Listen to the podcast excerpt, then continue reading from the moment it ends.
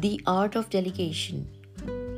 Amidst tight schedules and deadlines, one might easily be lost, unable to handle all the tasks alone. So, the sensible way is to take the weight off of the heart and mind by hiring help, or in other words, delegating those tasks to others working under you, or even taking help from the peers. And especially for business owners or managers or supervisors, knowing what to delegate and when to delegate is of prime importance. Because the delegated jobs are so much important and also most of the times they involve the interests of the stakeholders and the company in general. Also there are reasons for managers and business owners not to delegate tasks to their subordinates they are not confident about the quality of work or outcomes and fear failures due to delegation. On the other hand, they may also feel doing the job by themselves is much easier than trying to explain the many nuances of it. Also, sometimes they might feel threatened by sharing their knowledge and skills, for they feel they are in the first place quite indispensable to their team and even their management because of their knowledge and skills that they bring to the table. And if shared, they might lose out on their value addition to the firm. Also, sometimes the managers and the people in the managing positions feel that they might be unduly putting pressure or work on their subordinates and they feel guilty about it and hence can forego delegation. There are also people who enjoy doing their jobs and also are very passionate and sincere workers and feel it harder to transfer their work pleasures to others even though it can be a pressure on themselves. Reasons like these can be many, but it's still important to delegate tasks many times, especially if it's coming at a cost of compromising on health, efforts, or quality of outcomes. Honing oneself to delegate tasks will avoid falling back into a negative cycle.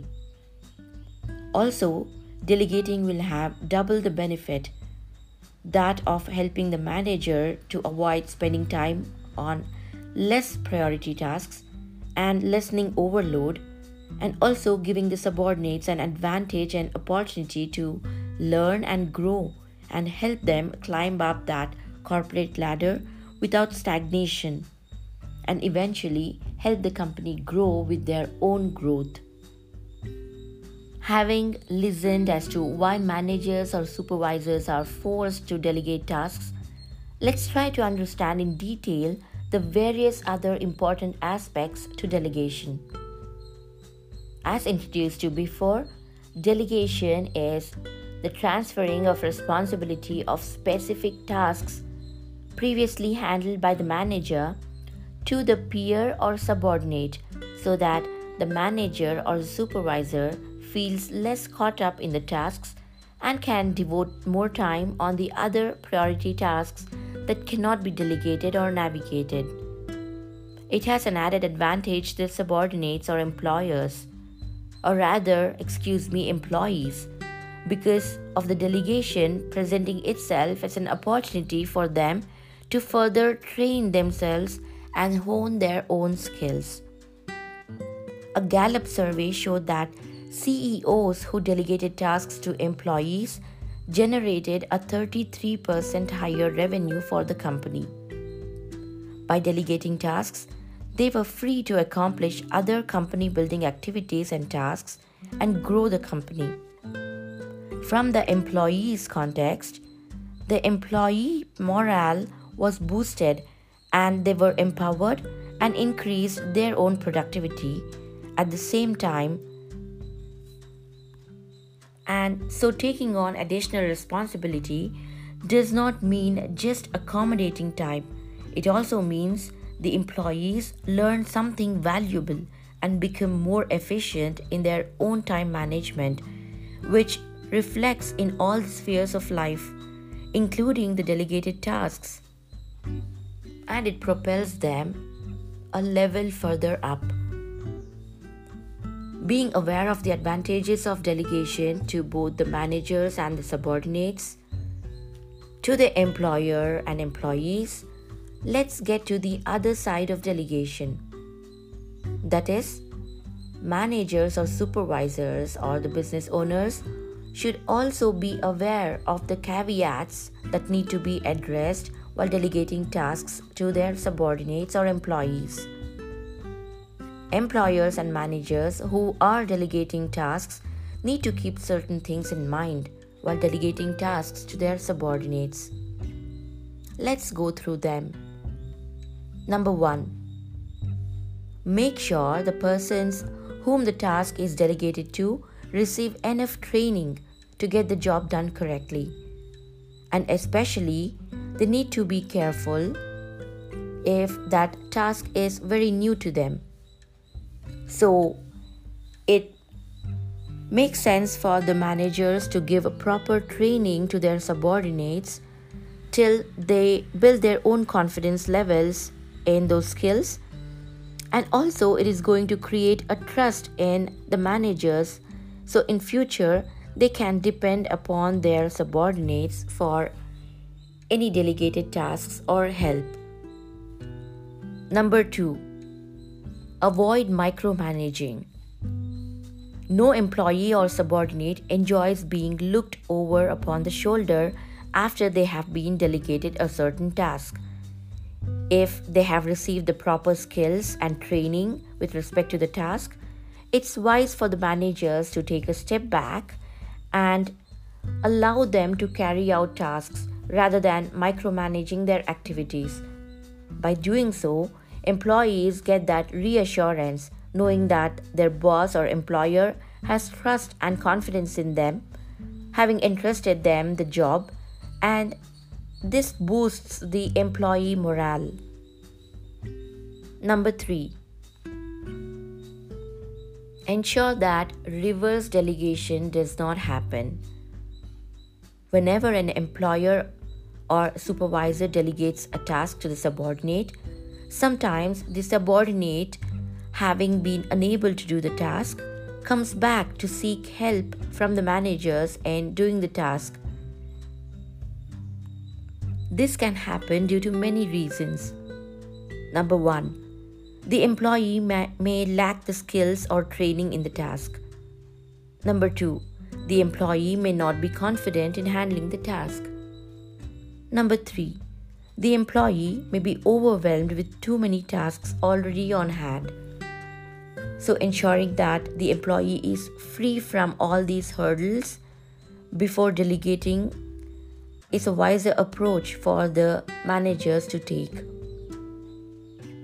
The managers or the supervisors, before delegating tasks, can instill that confidence in a lacking employee and provide the necessary skills and training or find a right time to delegate tasks to an overwhelmed employee already bogged down by so many responsibilities by carefully studying the employee's routine and assigning tasks accordingly. The employer can also demonstrate how to perform the task so that the employee has a first hand experience at the task. But in spite of providing them with all the tools, techniques, and resources and training, if still the manager finds it that the employee is reluctant to do the job, then it's time for the manager to move on and find somebody else who fits the bill. And the manager in the future can assign suitable tasks for the employee who is lacking. Number 4. Ensure that employees have proper authority to carry out the delegated tasks. Sometimes the employers might be very good at what they have delegated, and equally, the employees might be very good at what they have been delegated. But if the employers do not give them the proper authority or channels to execute the task, it becomes worthless. When tasks are delegated, The authority associated with carrying out those tasks should also be conferred so things progress smoothly. For example, to have their own authorized signatures or to move the paperwork to the next level is a necessary factor. So, if it's required for the employees to certify or sign particular documents or carry on particular processes without getting permission from the employers, then that authority should be first hand bestowed upon the subordinates, unless which the tasks do not move further. Coming back to the employer again and again for reasons of lacking those authorized avenues will only delay the tasks and puts additional stress on the employer even though the task has been delegated.